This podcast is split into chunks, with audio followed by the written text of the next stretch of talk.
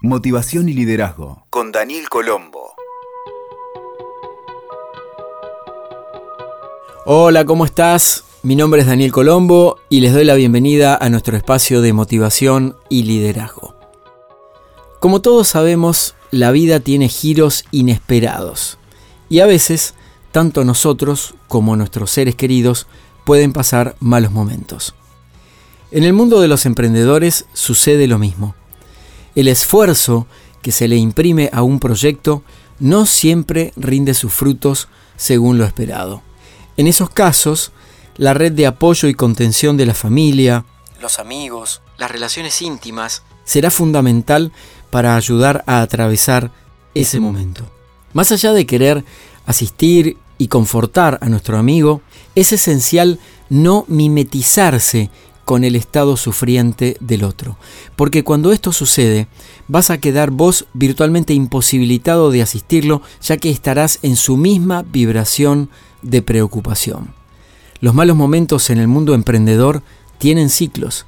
Por lo general aparecen la ira, la frustración, la decepción, la culpa hacia uno y hacia los demás, hacia el entorno, hacia el país, y la imposibilidad de aceptar que se trata de un momento y que, como en tantos otros, es posible salir adelante.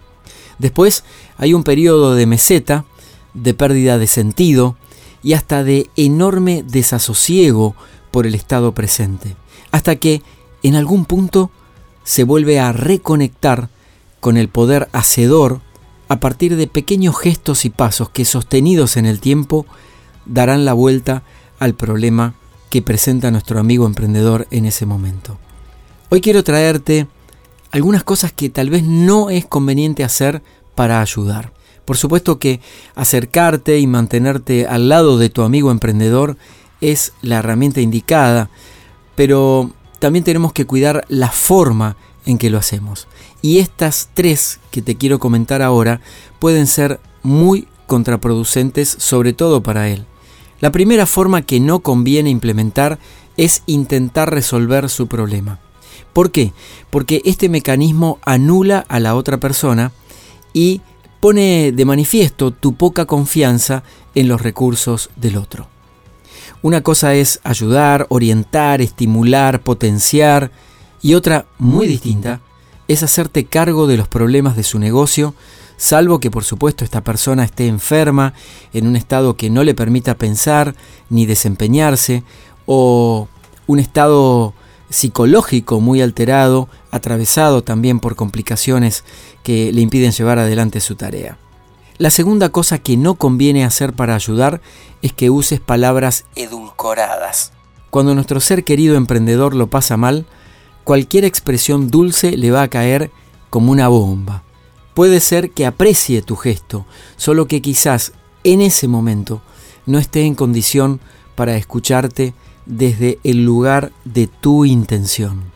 Y lo tercero, que no te recomiendo hacer, es motivar porque sí. Entonces, en general, si vos sos una persona decidida y autopropulsada, con una excelente autoestima y valía, es posible que ese contraste del vínculo con el emprendedor que está en una situación difícil o pasándola mal o de fracaso directamente le juegue en contra. Recordá, este no es el momento para echarle la culpa ni intentar que acepte sus errores. Solamente necesitamos acompañar en una forma amorosa. Y aquí van una serie de recursos de lo que sí conviene hacer. Estas recomendaciones también sirven para cualquier otro momento de la vida cuando acompañamos a personas que están pasando dificultades. Lo que sí conviene hacer es hacerles saber lo importante que esa persona es para vos. Ya sea que se vean todos los días o de vez en cuando, la incondicionalidad es uno de los recursos más valiosos, ya que el otro, metido en su crisis, deja de ver la red de apoyo con la que cuenta. Y es importante que sepa que hay personas que lo quieren acompañar y apoyar para salir adelante. Lo que sí conviene hacer, no minimizar lo que le pasa. Esto es algo muy frecuente. En el afán de achicar el dolor que el otro siente, algunas personas entran en una pseudo subestimación que incluye expresiones como es algo menor en comparación con lo que te pasó aquella vez que tal cosa. Eso realmente no funciona porque la visión del momento del emprendedor en dificultades es muy obtusa y corta.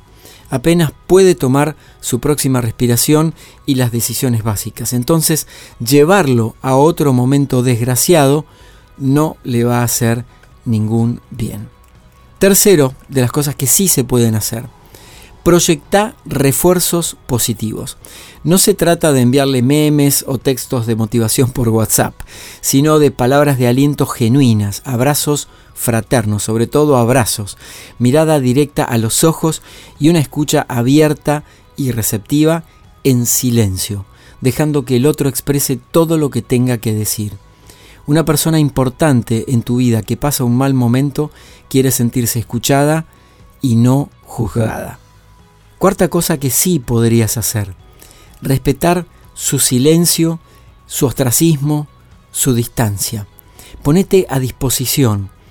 Expresale claramente, sabes que podés contar conmigo cuando sea de todas las formas en que sea capaz de ayudarte. Y déjalo estar manteniéndote atento. El proceso interno de un emprendedor en problemas necesita del ensimismamiento, del silencio y de cierta distancia con las demás personas, especialmente aquellas que son automotivadas y que por lo general alcanzan sus objetivos. Se produce un gran contraste si vos sos un gran hacedor y tu amigo la está pasando mal. Es un contraste difícil de asimilar cuando el emprendedor se las ve difícil. Entonces, tené presente esto, que todo tu brillo el otro lo puede intentar o lo puede entender como que estás intentando opacarlo de alguna manera, aunque no sea tu intención. Y el quinto punto por hoy es esperar el momento apropiado para tirarle una cuerda. Por ejemplo, si tu amigo emprendedor lo perdió todo, espera que te pida ayuda para que lo contactes con tal persona o te acerques con propuestas.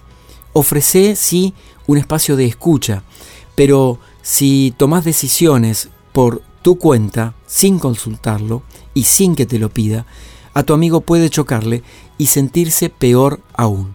Ya va a llegar el momento en que sea él o ella quien te lo solicite. Entonces, para terminar hoy, te quiero recordar que respetar el silencio, la distancia y sobre todo el tiempo personal del otro en momentos malos y también en los nuestros, por supuesto, son esenciales para seguir cultivando el valor de las relaciones honestas y de corazón. Y no lo fuerces, simplemente hacele saber que estás cerca. Escuchaste Motivación y Liderazgo con Daniel Colombo. WeToker. Sumamos las partes.